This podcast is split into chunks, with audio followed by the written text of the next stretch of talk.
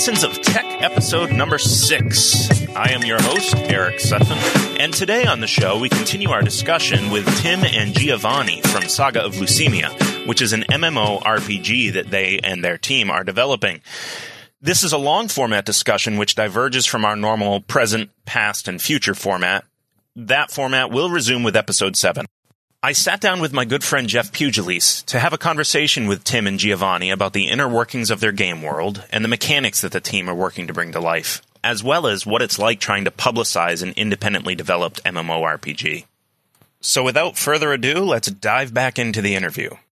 So you obviously know the immense scope that most massively multiplayer games Oh yeah. entail. so where was the decision to make this an MMO versus a um, you know uh, just a co-op game Or like a Guild Wars or something. Yeah. Yeah. Somebody somebody asked this question of us very early on on Facebook um, when we first started doing our social media around. I think it was around October, November of last year. Um, and the reason for that is actually just quite simple. Um, we ourselves wanted to play this game. So we started building it for us, and it was always about community. And there's just no way to have a community in a single player game. You can't have it. So we said, mm-hmm. to hell with it. We don't care how how long it takes. We looked at the guys who built Darkfall, and it took them seven years. And we said, you know what? Those guys had the passion and the vision to stick with their project for seven years to make it happen. Even even when it was only like five guys working on that out of, you know, Greece they still kept at it no matter no matter what people were saying about them. They still kept plugging away until they finally launched their game. And that's us. We said we don't care how long it takes. We want to make this a reality. We don't want to do a single player game. We want to make a, a community based mmorpg because that's what we like and that's what we constantly want to play. And there's just nothing there's nothing out there right now that, that creates that. It's like every everyone we talk to and all of us ourselves, we it's like the where do we all end up? Back on the freaking emu servers. It, it always ends up back at the emu servers. Why? Because there's nothing out there. There's nothing out there that has that community based environment anymore. So that's really what it came down to was us just saying, no, to hell with single player games. There's plenty enough of those out there. Let's just do this no matter how long it takes. And that's one of the benefits is because we're all employed. We're not game developers. We're just guys who are learning and going and doing in our spare time. We're, so we're not reliant upon paychecks as game developers as to whether or not we can actually make this game. We're already working. We already have day jobs. We're doing this in our spare time because it is our hobby. It is our passion. It's what we're doing. You know, other people go out and I don't know. uh, Some people have, you know, model trains, and other people uh, have, you know, they do skateboard, and other people rock climb, and and etc. And this is what we do. And Unity sort of makes this possible. This is this is a good thing to say because um, I want to give you guys another example. Um, my wife is not part of this project, but uh, when I first met her, um, we've been together for about five years now. I've been married for almost two. Um, when I first met her, Facebook was nothing more than something she used to chat with her friends and family back home. That was it. She had no concept of using Facebook to make a living and to make money. She had never done anything online. Um, she eventually, after two years of me, you know, telling her, you need just believe me, trust me, buy a laptop and I'll teach you how to do this stuff online. Um, she finally got a laptop and then I just turned her loose on YouTube and I said, you want to learn? I said, what do you want to do? And she said, well, I, I think maybe I want to do like graphic design and stuff. And I was like, here's YouTube. Here's tutorials on Photoshop. Have fun. within, within six months, she had her own little graphic design business and was doing stuff on Fiverr. And it's not like it was making her a bunch of money, but she was making more money than she was making being a waitress in Mexico. And then since then, she's learned how to do a lot more just through the fact that the internet has allowed these opportunities to exist. And what I speak on at the conventions that I go and, and, and talk at within the travel blogging industry is always about the power of the internet to allow people to create their own reality. If you have a dream, the internet can make it a reality because technology has van- has advanced to the point where it is so commonplace now that anyone can learn anything with the power of the internet. You want to learn how to use something, it's there. Unity is the perfect example. Um, not only does Unity have a bunch of amazing tutorials and videos on their website.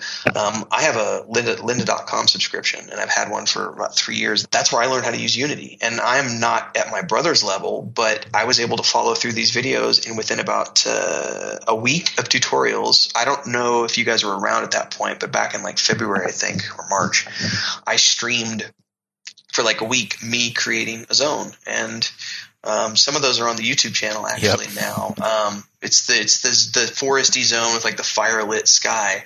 Um, that was me with one week of tutorial. I basically sat there for a week and I watched uh, something like four hours of Lynda tutorials. You know, each one's like 30 minutes long or something. And I just kind of warped through them and, and was building the zone as I was going along. And, and it took me about a week, but I built that zone in a week. And other people can do it in two and a half hours. It doesn't really matter to me.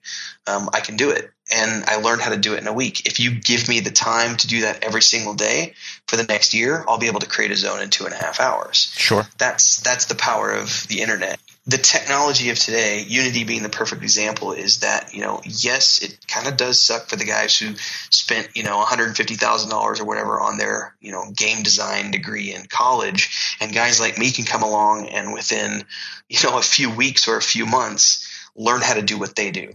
Um, in that sense, it can be frustrating for those guys, but in the same breath, um, it, it really just comes down to passion and dedication. No matter who you are or what you want to do, if you're willing to dedicate to it, you can learn how to do it. Yeah, and, and really nothing's stopping them from doing the same thing now that the Correct. technology's there. So to to you know look down on someone because they're using tools that you haven't historically used doesn't make any sense. But yeah, I mean there are people out there making games in Unity that five years ago or two years ago or whatever wouldn't have been possible. Right, exactly. I mean, I, I look at um, Kerbal Space Program. They built it on Unity 4. You guys are using Unity 5. Right. But they it was just a, a guy with an idea that just sort of set out on you know developing it and sort of same story with you guys he he had an idea and he you know surrounded himself with a bunch of people that had the same ideas and they all sort of learned to use unity and now it's you know a successful game I'd like to to pick up on something to backtrack a second. Jeff, um, you had mentioned, you know, what you know where where our team came from, and we have we have faced some some, and I think it's justified um, some doubting Thomases. And we actually, Giovanni and I recorded a session. It's been a few months ago now on why we are kind of anti um, crowdfunding. The only reason we even have an Indiegogo right now is because our, our community wanted a way to pitch in, and we said, okay, you know, we can't take pre-orders at the website yet, so this is what we can do. But you know, we looked at guys like like what is it, Peter Molyneux, I think is his name. Um, with the Godus, yep. uh, the Godus issue. Um, here's a guy who took like eight hundred thousand dollars from people and said it was going to take him nine months, and then two years later they still don't have anything deliverable. And his remarks on YouTube were, "We just can't predict game development." And I'm like, I don't care who you are. Within five years of any industry, you should be able to know within a rough couple three months of time frame how long something is going to take otherwise you just aren't good at your job yep.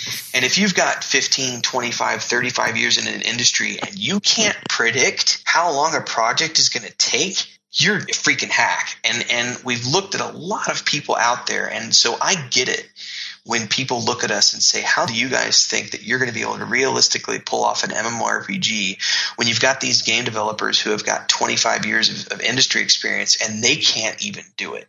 And I'd like to say that one of the reasons I think that we can do it is because we're not expecting $200,000 a year paychecks. We're doing this because of passion, not for a living. Now, obviously, we'd love to make a living as game developers when our game gets going. But we didn't start out doing this so that we could get a million dollar paycheck.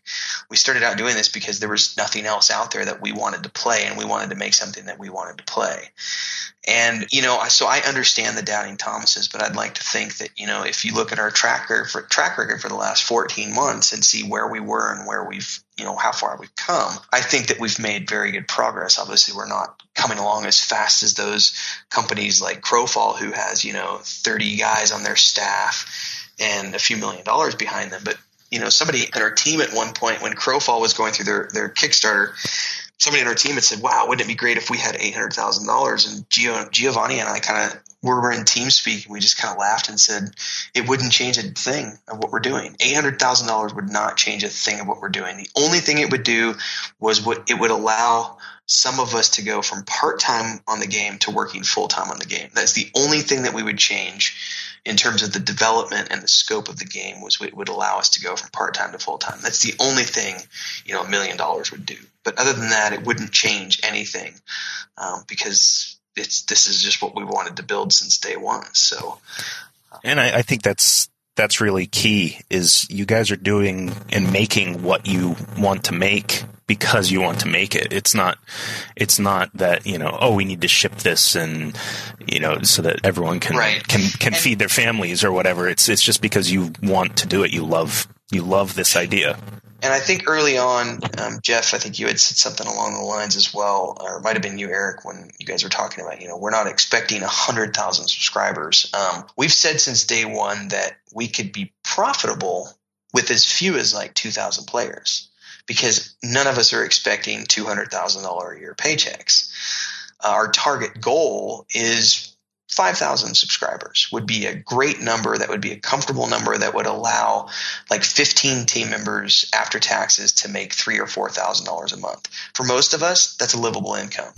Um, not everybody on the team can can live on that money. Some of some of the team members are in places that cost a lot more to live, but the bulk of the team, three to four thousand dollars a month, would provide a livable income.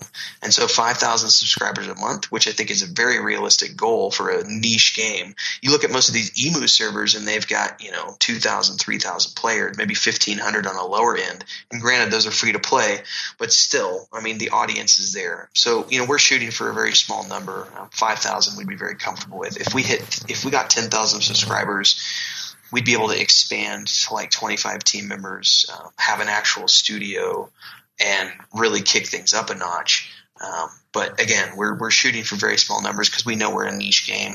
We're not expecting to have 100,000 subscribers. And again, we don't need to because we're not trying to push a product out just for you know profit. Sure.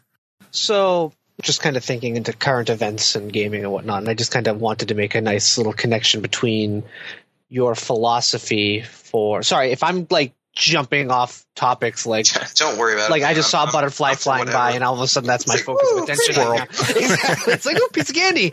Um so it just kind of popped in my mind. But you know, I was thinking about you know, you guys, this is a labor of love. And recently, as a lot of people know, there was a lot of uh, controversy with um, the experimental, I guess, release of modding in in Skyrim with uh, mm-hmm. you know, Steam and Valve and whatnot. And one of the biggest concerns was that people see the modding community as kind of a, a place to really focus on the labor of love. People aren't in the modding community because they want to make a, a living out of it. They're in there because they're just really passionate about the game games, and that was something that a lot of really people stood by. And I think it's really interesting that that's your philosophy is that you guys aren't, uh, you know, you're not in it to make a buck because so many other companies have kind of seen the success of EverQuest and later, actually the big one, World of Warcraft, and you know they see it as their their their chance to make a quick buck here and there, and you guys are just really making a labor of love out of it.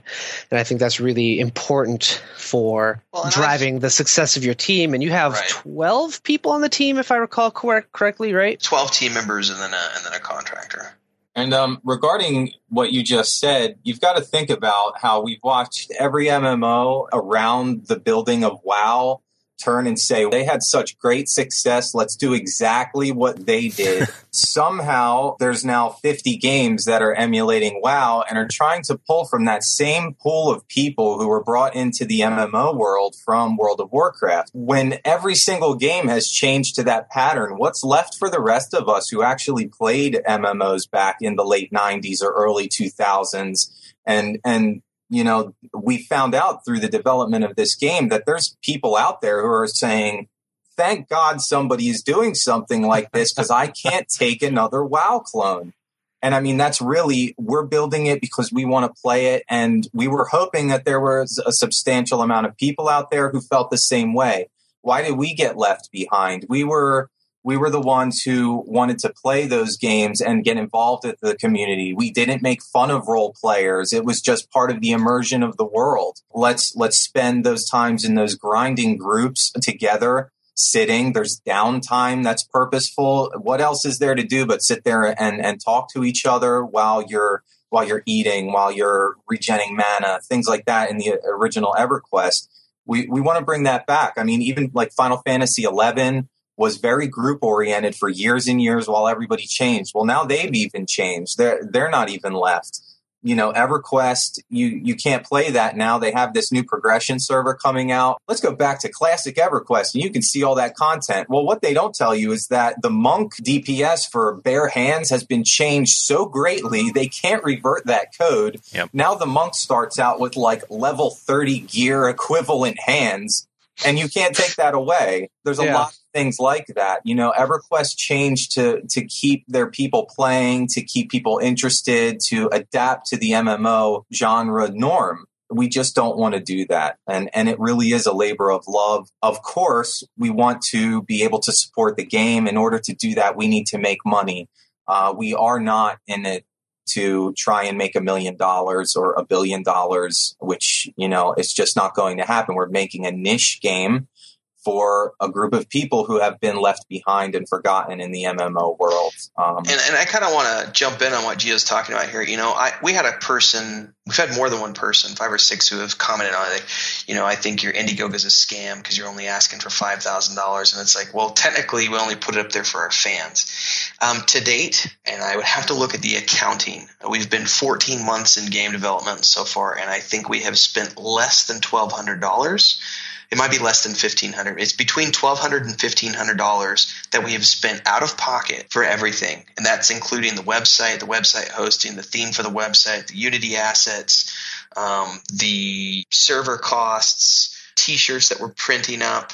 I mean, all the things that we've done for out-of-pocket expenses have been. It's it's absolutely less than 15 it might be less than 1200 i don't have the sheets in front of me right now but it's less than $1500 and the reason for that is because all of us are putting sweat equity into the game. If you took our salaries and looked at it that way, we'd be looking at you know several hundred thousand dollars worth of of salaries uh, at this point. But because we're not doing that, um, that's just one of the ways we hope that we can show the people that we are doing this for passion. Because it's just we're not asking you for three million. It's like we're just doing it. If you want to give us money, cool. Pre-order the game. That'll help us pay for attendance to PAX next year. It'll help us buy Unity assets. It'll help us go to the Game Developers Conference in March of 2016. It'll help us pay for server costs to run the alpha. It'll help us pay for all this stuff. But otherwise, we're doing it out of our own pockets anyway. We just split all the costs evenly between the team members. Um, but I think so many people think that it costs like five million or two million or some ridiculous amount of money, you know, to, to build an MMORPG. And that if you look at every Kickstarter out there, every Indiegogo campaign, and every single one you look at, look at the pie charts for their for their development costs, and it's like 85% is salary based every single time. It's always based around salaries. If you strip the salary costs away, it really doesn't cost anything to build a game um, because you know server costs are minimal, uh, website costs are minimal. Um, you know, so once you get rid of egos and people requiring massive paychecks because, well, I've been a game developer for 15 years. Um, once you get that out of the way, it really doesn't cost anything to build a game. And of course, you have to find team members who are willing to put in the sweat equity like we are. But um, yeah, I think a lot of people get surprised that uh, we can do it for as little as we are. Well, we had our community practically beg us to set up some sort of crowdfunding. Literally, they they uh, saw what we were doing and they're like, I, I really want to get involved in this. And then I've actually turned people away because they say, "Oh, you know, I'm gonna I'm gonna support you guys," and I'm I'm like, listen, I want to make sure that everybody who gives us money has read our FAQ and knows what we're doing. This is not just another pretty game because the Unity engine is awesome. Please read about our mechanics. I I don't want people buying into this, giving us money, and having their expectations be out of order. Um, I'm I'm a project manager by trade, and, and managing expectations is one of the biggest things that you need to do. um, you can't, you know, overpromise and underdeliver. You want to do it the other way around. So I want our anybody who who thinks they're interested in this, please look around our website. Um, you know, our, our email addresses, our forums. You can ask us questions. We're we're everyday people. Uh, we are not sitting in some ivory tower somewhere. What? Uh, we, what you talking? You actually are. this this awesome traveling nomad life and live in awesome locations. but for me, I'm I'm sitting in an in a in an office in my house right now. Um, well, you know, it's kind of cool because what you guys are talking about right now is another thing. I mean, a lot of the stuff that we've talked about is really well explained on your website, um, and we're just kind of going into details. And you know, I was reading, um, I think it was a blog post about transparency that you yeah, guys posted, and I one, think yeah. that's, um, I think that's actually a really great conversation to have both here and you know on your website continuously with your fans. What's like is, maintaining that transparency so that there's no surprises, no secrets. You guys are telling it like it is. You know, we're not we're not we're not using our big there was, egos to uh, pay our paychecks with this. This is one of the reasons we've done this. There's been multiple fiascos in the crowdfunding universe. I'm not going to name any names, but there was a, a, fiasco earlier last year where a certain game was being crowdfunded, and, and the lead developer on the project took a you know close to fifty thousand dollar paycheck and really kind of you know all the team members that were there at the time left because they were so upset over that and it just really kind of shocked the community that that would happen.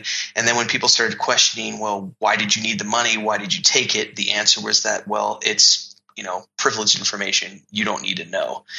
And um, we've said since day one here's what we're spending. I update the newsletter um, depending on my time, but um, I, I, write the newsletter three or four times a week. Sometimes if I have the time, sometimes it's once a week. Just depends on my schedule. But every time I make a Unity purchase, I go straight to the newsletter and I tell them what I spent the money on. I always, right as, as soon as I make a purchase, I tell people in the newsletter, "Here's what we spent the money on. Here's the here's the link to the asset.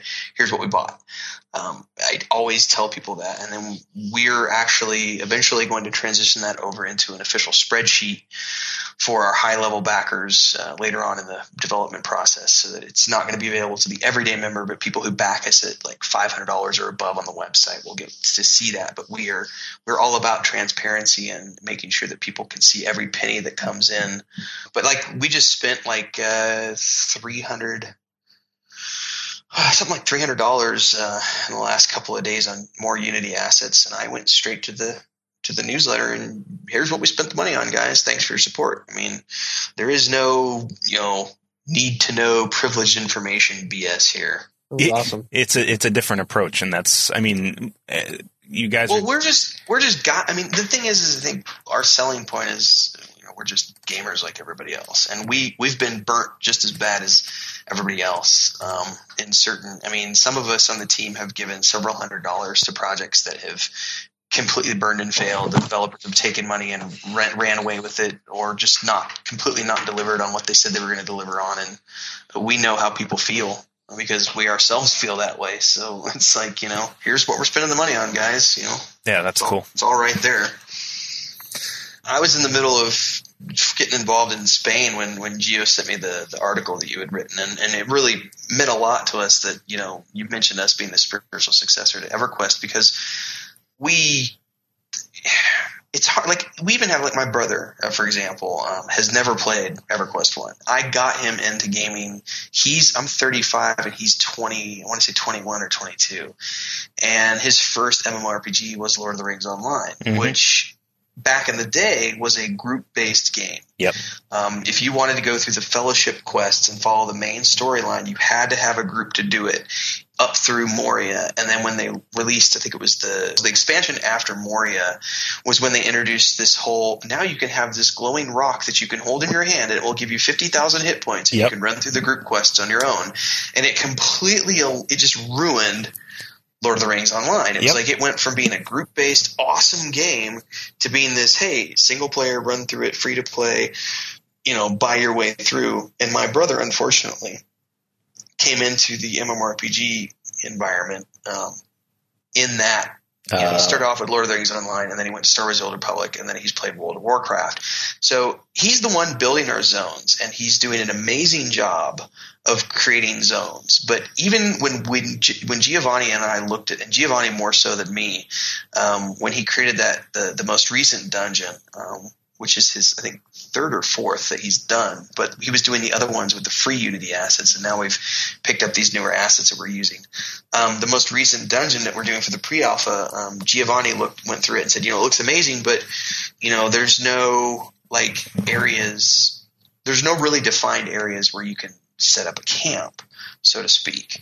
Um, because that's not a thing in modern MMOs. Exactly. It's not a thing in modern day MMOs. So one of the things he's doing, he's going to go back into a polish pass, um, and he's going to put some of that stuff in there. The concept of spending six months in a dungeon is so foreign to someone from the modern generation of MMORPGs six months in Howling Stones, or or more oh. importantly, like gearing your up, gearing gearing your Temple of Veeshan in, in Kael. That's the next one I was going to was doing the Kael run and then going to yep. TOV and spinning or or keying up for Ssra yep. in in the Luclin expansion and spending like eight months getting keys for your guild and then like going into the gray and everyone needs to have you know enduring breath items and you know people can't the modern day player yeah. cannot comprehend they just can't comprehend. You need 72 people with Shissar Bane weapons? What?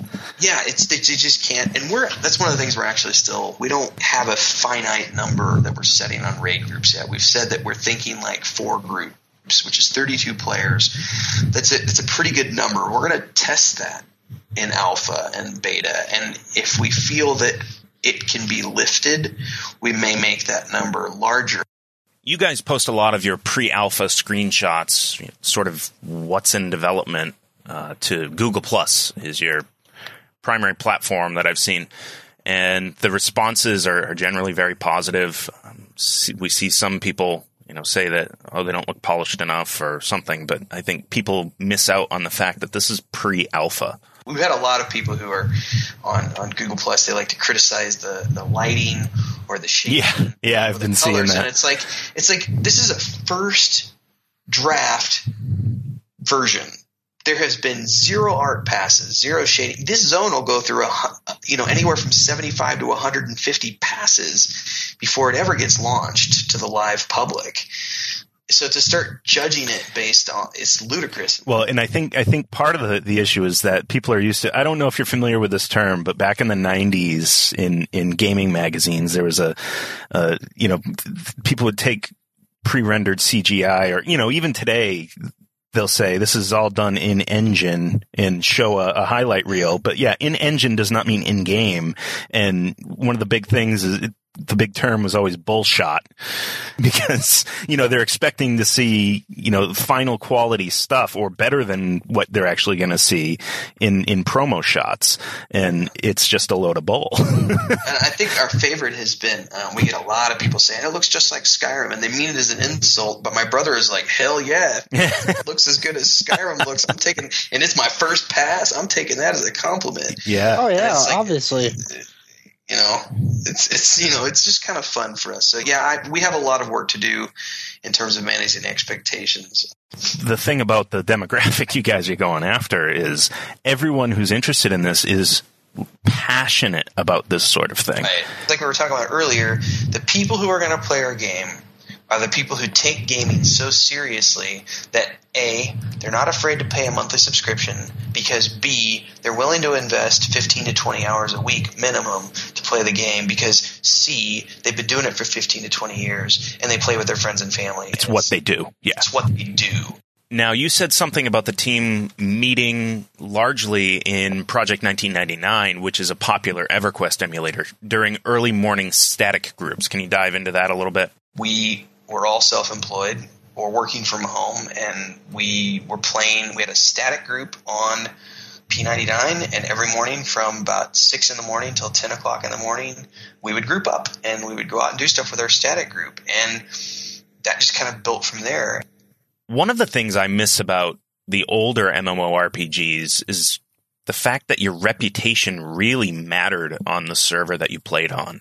We're we're looking to to have it have that be the case. Have it matter again, yeah. If it's you're a, if you're a you're not going to get groups, basically. Yeah, exactly. Because it'll it'll be posted in the tavern or whatever. Yeah, oh yeah, oh yeah. But yeah, Jeff, Jeff and I met on Project 99 as well.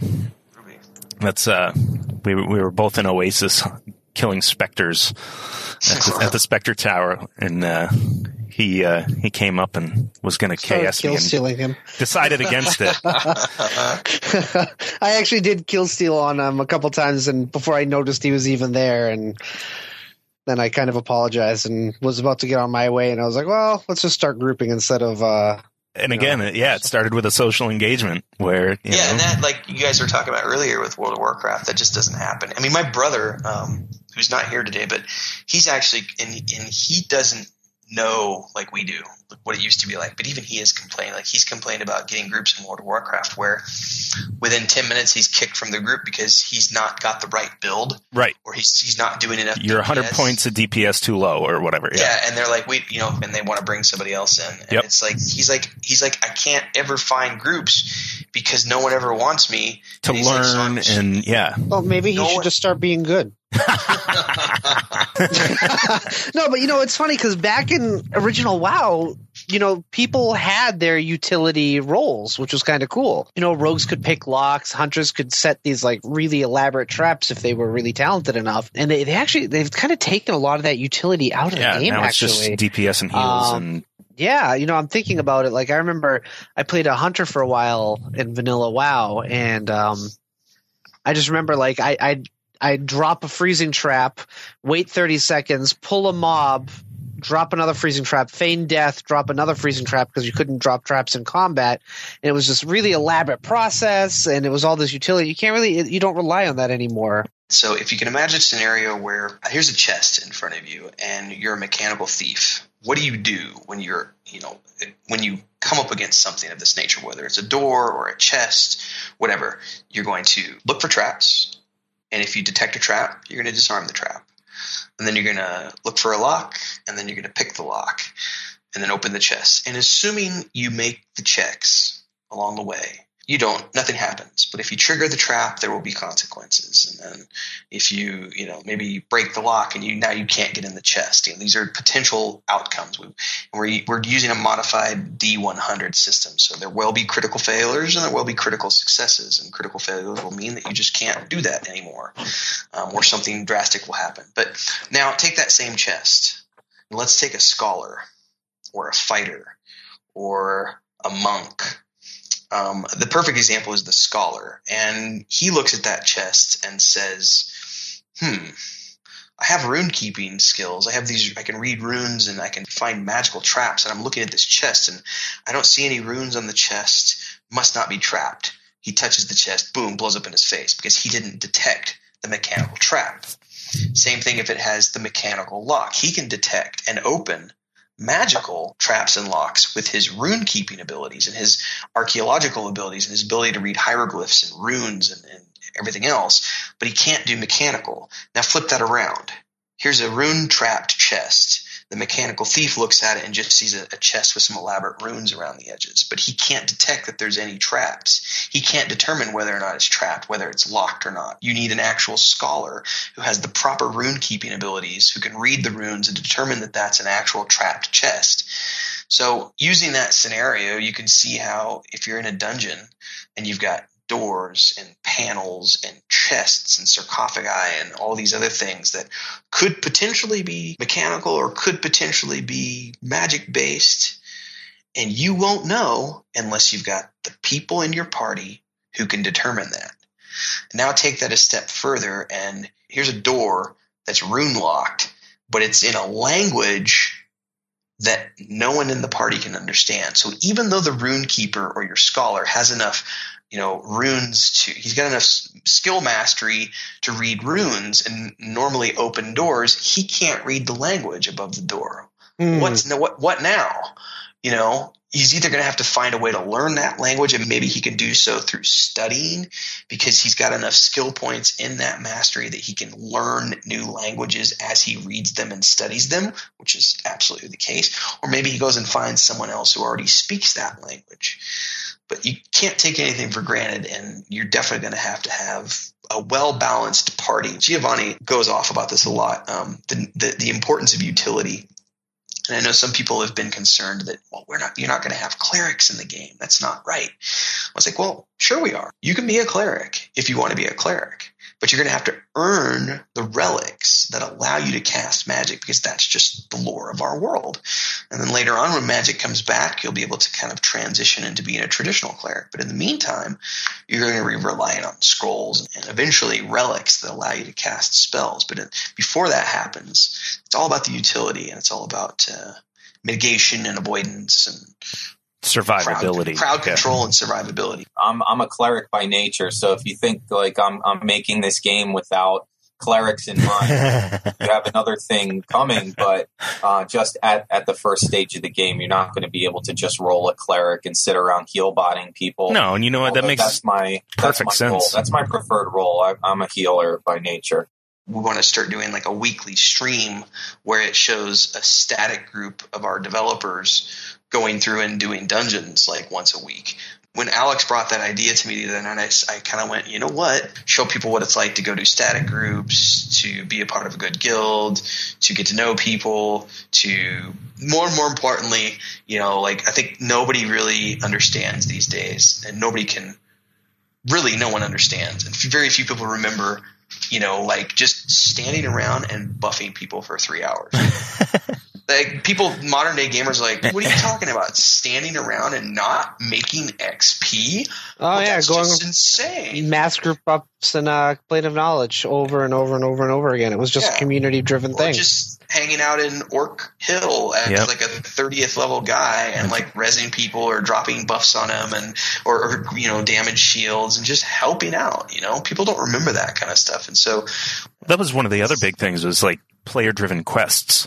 I got my first job as a writer because I on I was on the Antonia Bayle server of EverQuest 2, the roleplay server, and I we were a raid guild, but we were also a roleplay guild, and I created a series of live events um, called the Rod of Power, and it was myself and another guild leader. We created this storyline that we wrote between ourselves, and then our guild members would participate as NPCs, and then the server would participate as players, and we would create these huge events. And we did six or eight of them. Um, that actually got me my first job writing for GamerGod, um, doing EverQuest two stuff. And then when we did it, we did the same thing when we were running our guild in Vanguard, and we had over 200 players show up to the um, to the city, crashed the zone half a dozen times. I think it's still on the Silky Venom forums if Silky Venom is still around.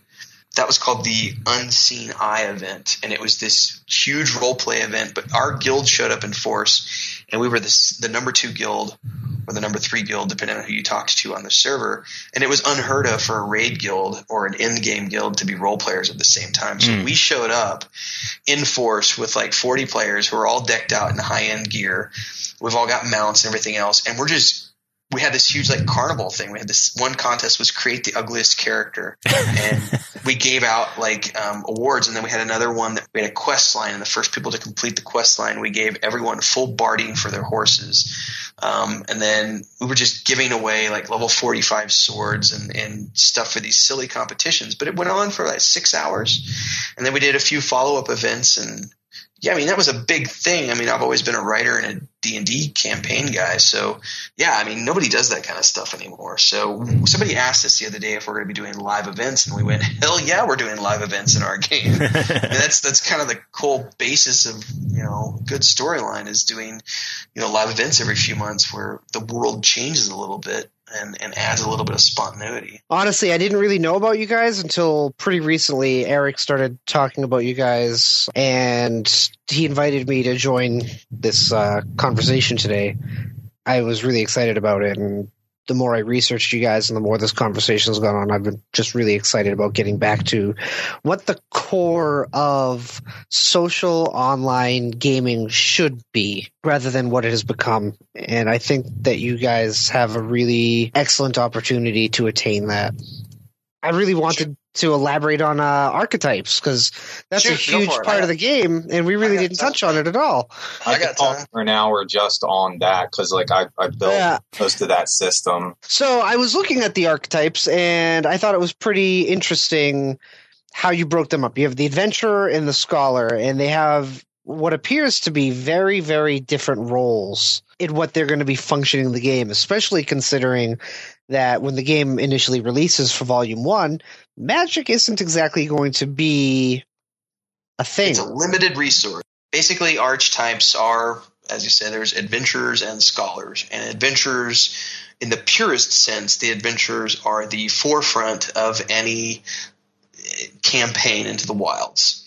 Um, they're the ones who take the brunt of the damage. They're the ones who have the primary skills for combat, um, and, and that's the traditional adventure melee mechanical type class. Then you have the scholar, who is the more studious type, and these are the more utility based classes and characters who are still every bit as vital to an adventuring session because adventurers can't exist you can't have like six tanks and, and expect to survive in the wild. That's not going to happen. Um, you're going to have to have some utility to throw in there for the mix. So between those two, uh, and this is where Giovanni can explain a little bit more about how that's going to happen in character creation and what are some of the differences that you're going to see between those two. Okay, the mastery system is a grouping of skills. Think uh, like thieving mastery has pickpocketing, um, some limited stealth, uh, things you know that you can do that way. You know, so to compare it to something some modern gamers might be able to recognize as maybe like a perk tree from Skyrim, something along those lines. But uh, so it'll have a mix of active and passive abilities that you get. Pretty much every five skill levels, there's something somewhere that somebody can teach you. When you pick that mastery, you're going to start with one or two skills that you're able to use at skill level one. So you'll use those skills. And as you use them, we have algorithms that we're, we're setting up that the number of successful skill uses, it'll give you kind of like a hidden experience that you you move towards the next skill level. Like you use this ability a certain amount of times and succeed you'll move to skill level 2 once you get up to like skill level 10 you're going to be able to say okay well now i need to maybe go back to town see if I, there's a trainer that can teach me uh, you know another tier ability for the skill level 10 because you've met that rank. So you know like there's shield mastery has all um you know, related to to shields, sword mastery. Mm-hmm. Now, an adventurer and a scholar are different because an adventurer gets to choose two weapons. If you want to be a ranger, like I said earlier, who dual wields one-handed swords and also uses a bow, you're going to have to pick an adventurer because they get two weapon skills, and this is all subject just subject to change. But um, you know, this is really how we're planning on doing it. The adventurer gets two weapon skills and choice of three masteries.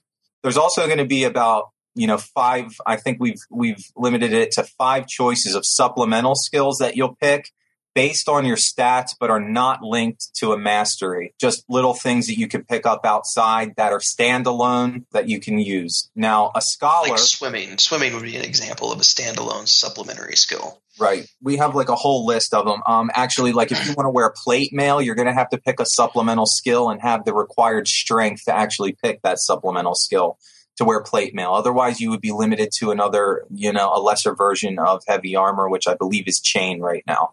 Now, the scholar, he only gets one weapon, but gets to pick four masteries. So you might say, okay, well, that's, you know, a little overpowered. You can have an adventurer who chooses scholarly abilities. Because of the mastery system, you're not limited in the masteries that you select. You can make your stats anything you want. You can be an adventurer who focuses on charisma and intelligence to get the masteries that you want. That's something you can do. But know that the adventurer gets two weapons. If you want to be able to switch between two different types of weapons or have a sword and shield, things like that. You're going to want to be an adventurer. This prevents people from being a scholar and trying to tank. We do have different versions like a scholar monk and a an adventurer monk. We have mm-hmm. some pre-built archetypes with groupings of skills that we've tried to make and we will we will be putting them into the game as soon as we can. For the people who don't want to start with a custom build, they just kind of want to be, be nudged in a certain direction. So a scholar won't be able to wear plate armor. You're not going to want to try and build a scholar as the main tank of your group. But, you know, that scholar could be a monk, could be a thief, an adventurer could be a monk, could be a thief. It's really just what do I want to do and how do I get there? And mm-hmm. um, you can have a, a melee based scholar. You can do that if you want. It's really how many masteries do I need? What what kind of stats do I want? Um, you know, the scholar is going to have an extra mastery that they get to choose from just to round them out and make them easier to pick up those utility masteries that I talked about before. They can pick the same three uh, masteries that an adventurer would pick. Maybe they're combat oriented, but the scholar gets that extra choice to maybe, let's say, I want to pick up rune mastery because I want to be able to use runes, read runes, um, open up uh, magically trapped chests, and things like that. An adventurer would have to focus a little bit more specialized on what their role would be. So, you know, we wanted there to be a, a differentiation, but really our, our mastery system allows you to build whatever character you want with those few limitations. The important thing is that what we don't want is the plate mail wearing, fireball throwing, two handed sword wielding, master pickpocketer, master of stealth type character. Um, we do want players to have the flexibility to create kind of whatever build they want, but obviously within within reason. And we are doing some other things in the mechanical sense that um, certain masteries and abilities will will have limitations placed on them. For example, if you are a thief and you have chosen uh, the acrobatics mastery line, there are certain abilities within the mastery line of acrobatics that will be canceled out if you try to wear plate mail. So if you choose plate mail as a supplemental perk when you have an acrobatics mastery line, it's kind of stupid to do that because you, would, you know you can't duck and tumble while wearing plate mail. You're not going to be able to walk a tightrope while wearing plate mail. Similarly, we've said, you know, if you try to swim in plate mail, you're going to sink like a rock. Yeah. Um, there are some things that are going to be governed by a more realistic uh, set of rules. I see. So now, if a player makes a decision, like a stupid decision, how is that going to affect them as well? Well, we like, are going to like a dex- dexterity plate wielding character. Uh, excuse me, a tightrope walking plate wearing character for you example. Could still, you could still be that, and it would still yep. be beneficial in many cases. But there would be some abilities that, while you're using plate mail, it's kind of like in classic D and D mages. If armor class penalty mail, or, yeah, Eldritch yeah. spell failure, exactly, uh, arcane spell failure. Excuse me. Exactly that kind of a thing. So you could choose to do it, and it has its purposes and benefits, and and you can use it in specific scenarios. It would allow you to be a very unique style, but it will have its downsides, and so it comes yep. with a penalty. Um, I believe in Oblivion they did it where uh, arcane spells cost more magicka. Yeah, when you wear if, plate. Yeah. Yep. And what we're also doing is we're also working on skill degradation. Use it or lose it. Okay. Um, and it's just like if you go to the gym every single day, you're nice and strong. If you don't go to the gym for six months, you turn into. I mean, it's just it's the way we're working on, and we don't know the exact progression yet. But with that comes the caveat that let's say you spend a year playing a character and you realize that you're not really using a couple of these abilities, but you have points in there and you've kind of skilled it up. You, we will have a skill cap on how many skill points that you're allowed to spend long term. And if you've decided that somewhere along the lines that you don't really like one of these abilities, um, you'll be able to take those points away over time and put those somewhere else. Now, when you start the game, as Giovanni has said, you'll pick your masteries and supplemental skills. Mm-hmm. Now, throughout the throughout the course of the game, you'll be able to learn lots and lots and lots and lots and lots and lots of other supplemental skills. You'll find them in the world as you run around, and you'll be able to put points into those supplemental skills. Um, but again, there is a skill cap, so at some point you're going to find yourself, you know, wanting to take points away and put points somewhere else. So you will be allowed to do that, but there will be the limitation that it's not going to be instantaneous. Um, Got it. If it took you six months to earn 15 points, it's going to take probably not the same amount of time, but it would take you a, a, a, length of time to get rid of those points and put them somewhere else. That makes and sense. And then this, this the skill degradation is something where that's done more to it's another it's another carrot on the stick to keep players moving forward and grouping with others and going out and doing things because if they just sit around and you know it's kind of like in what is the character's name Caramon the Dragonlance series. And eventually he gets fat and old because he sits around in the tavern and drinks ale all day, and all he does is talk about the adventures that he used to go on. And if if that's who you want to be, that's what you'll become. Um, so in order to stay trim and fit, you need to stay out in the field and keep moving forward, and therefore mm-hmm. your abilities will keep moving forward with you. But if you stop, um, you run the risk of, of losing points. And some people have said and said concern about what happens if I can't log in for three or six months? Am I going to log into a character that's, you know, skillless? And it's like, no, it's kind of like riding a bike. You never forget how to ride a bike. Um, and it's that, you know, in, in gym terms, you have muscle memory. You know, once you learn how to do something, the next time you do it, it, it comes back quicker the second time. So you might lose points by being at a game for six months, but when you come back and you have to re-earn those points, you will earn them much quicker than you than you did the first time. Yeah, um, because it's the muscle memory thing. And again, these are mm, you know algorithms that we don't have figured out yet, but they are mechanics that are on paper that we're working on mm-hmm. long term. That sounds pretty cool. I like that idea. I think my um, favorite is going to be the one that says, um, if you're in the deep darks of a dungeon and you didn't bring along a torch or a lantern, you're not going to hit it with your swords. The character can't see. yeah, well, that's like back to classic EverQuest. If you played a human, good luck playing at night. Yeah, so, we want to kind of do that same thing where you need a light source to move around at night. I think that was torches, one of my favorite lanterns. things about yeah. EverQuest Classic is that that horror of nighttime of huddling near a hut and trying to pull back to the light source to fight them. Yep. oh man. At release in volume one, people will still be able to play scholars, right? Yes. It's just they're going to be reliant on the relics Correct. until magic comes back in a later Correct. volume. Correct. Got it. And the way the way the relics work, I mean, basically, um, if you have a relic and it's a end game relic in the hands of a, of a person with 50 skill points, it's going to do X abilities. In the hands of somebody with 75 skill points, it's going to do Y abilities. The more skill points you have, the more abilities that item will do because that's you understand it more. You know how to utilize it better, and your abilities will be more powerful.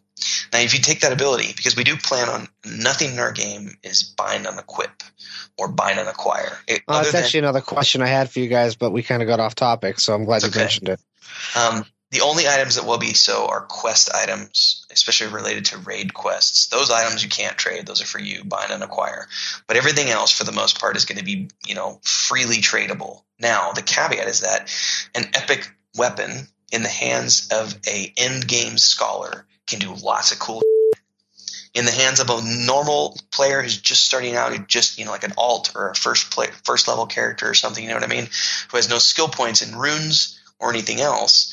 It's just a staff that yep. maybe it does plus one damage. Now, as he levels up his skill in rune keeping and rune reading and reading runes and all these other lore based abilities, he will start to unlock those abilities. And in, in you know, it, it could be a scenario where you give a epic level weapon to a first level character, and that's the weapon they use for the next two years because it is so cool that they don't ever need to replace it. Mm-hmm. Um, gear is very, very important in our game. Relics, for the most part, have limited charges. Now, when magic comes back to the realm, some of these items will transform and some of these items will be able to be recharged. But for the most part, players need to understand that relics are fleeting you know, resources, especially the ones, the more powerful ones. Like, for example, if somebody gets their hands on a, on a rod of teleportation, you know, there's probably only going to be a handful of players on the server who might have that, and it would be very rare and have some serious, you know, downtimes or whatever the case may be related to it. But uh, gear and relics play a very important role. We're not doing stat bloat, we're not doing hit point bloat, so we're we're sticking to like the classic D and D style of hit points. So beginning, you know, you'll have you know from 20 to 40 hit points, and by the time you get to end game, you might have 250 to 350 depending on your armor. Um, so mages and thieves, yeah, you can get one shot at if you're not paying attention and you're not, you know, don't have your abilities or you're not in the you know in the wrong place, wrong time, or you try to do too much DPS too quickly. Um, you don't play your class the way it's meant to be played, you know, kind of yep. situation. Um, you'll die. And we've made it so that you know an in-game character, if you strip away all his gear, sure he's still got you know max level skills, um, but it's the gear that adds the hit points. It's not the stats. Mm-hmm. It's the gear, and it's the magic imbued in that gear that modifies the abilities of the player. So it's kind of like the Iron Man suit, you know. It's, it's yep. strip away the Iron Man suit, he's just a guy. And that's one of the other things that we're doing to get around the limitation on intelligence. For example, if you have a high level tank, um, he finds a really cool sword that's part of a set at the end game, when he's just trying to use the sword, it's just a sword. It maybe has a couple of things that he could do because he has such a limited intelligence. But when it's combined with the full armor set that it's meant to go with, it will have abilities that that work independent of his intelligence stat. I got it. So it will, you know, that's going to be one of the caveats of of following the storyline is that you're going to find these armor sets along the way um, that are part of the overall overarching storyline. And also, certain dungeons will have. Uh, I know one of the dungeons being designed is based completely around relics, and um, that will be something similar that will come out of that dungeon for end game players. Um, but yeah, gear is important, and uh, finding these relics is going to be very important. But relic mastery is tied to the skill of the player and how much they understand how to use that relic. We just wanted to make sure that like the fighters out there didn't get to not use cool magical weapons because they didn't take any intelligence to start with. So we will have, like Tim said, some item sets. Um, when you when you complete, you know, maybe a three to five piece set, it'll come with inherent abilities that get opened up to you uh, as if you were uh, a relic master. Um, but you know, if if it's something you want to do from early on, you're going to want to pick the relic mastery so that you can manipulate those items and identify those items for others early on. When you create a character, you pick an archetype, or do you create a character and you become an uh, like something, and then as you level up, you pick an archetype. No, you'll and then you'll you specialize into a class. Okay. At character creation, you pick an archetype. Once you've picked an archetype, you pick a primary, secondary, and tertiary stat. Mm-hmm. Once you've picked your stats, you then pick your masteries associated with those stats, and then you pick your supplemental skills and weapons, and then you log, log, log into the game. And from there, um, you start working your way up. And the most important thing to remember is that the vast majority of advanced training abilities and advanced trainers are not going to be found in the cities. Players yep. are going to have to go out in the world and explore and find them. You know, the hermit living off in a cave in the middle of some dungeon corner, you know, um, that, you know, it takes you a few weeks to find possibly. Um, so, and, and the caveat we've talked about, something you should know about Masters if you haven't read this, is that um, the pre-builds that Giovanni and Nick have designed, um, the the pro and con of of choosing to create a custom class versus choosing a pre-built archetype is that the pre-designed ones each will have one or two, maybe three advanced abilities already assigned to them. So, like the Ranger will have advanced tracking if you choose the Ranger build. If you choose a normal character creation from scratch and you go to look for tracking, you're only going to find the normal tracking available. You will not find the advanced tracking available. Instead, you'll have to find that in the real world. Hope you have the faction and everything else to earn it from the master when you find him. Mm-hmm. Um, the, the difference is that even though you don't get the custom, you don't get the advanced ability or two when you're building a custom build you have far more flexibility in what you can create and you're not limited to a predefined set of skills so. and this is to encourage players to pick a build we know will not suck so they don't ruin their experience if if they really want to make a custom character we'd like them to do so and, and to be able to live with those choices. But uh, for those who are maybe a little wary, uh, their first character, they don't want to do a custom. We wanted there to be an option and a kind of an incentive for them to get started and to just be a little bit ahead of the curve just for the new player experience. Although I know um, there are some of us out there who will want complete control over the character. We wanted that to be available as well. Well, guys, we're at about an hour, so we should wrap it up here. But if people want more information, they can obviously go to sagaoflucimia.com to find out more, as well as follow you guys on Twitter at Saga of Lucimia. And we'll put that info into the show notes as well. Thank you so much to Tim and Giovanni again from Saga of Lucimia for spending considerable chunk of time with us to dive into the details of their upcoming game. We hope you enjoyed this deep dive into the waters of nerdy D&D style MMORPGs. As always, you can follow the podcast on Twitter at Citizens of Tech. My name is Eric Sutphen. You can follow me on Twitter at Zutfen, and you can read my blog at Zutphen.com. Thanks again to Jeff Pugliese for helping with this show today, and Citizens of Tech will resume its normal format in the next episode. Thank you so much for listening, and we'll talk to you soon.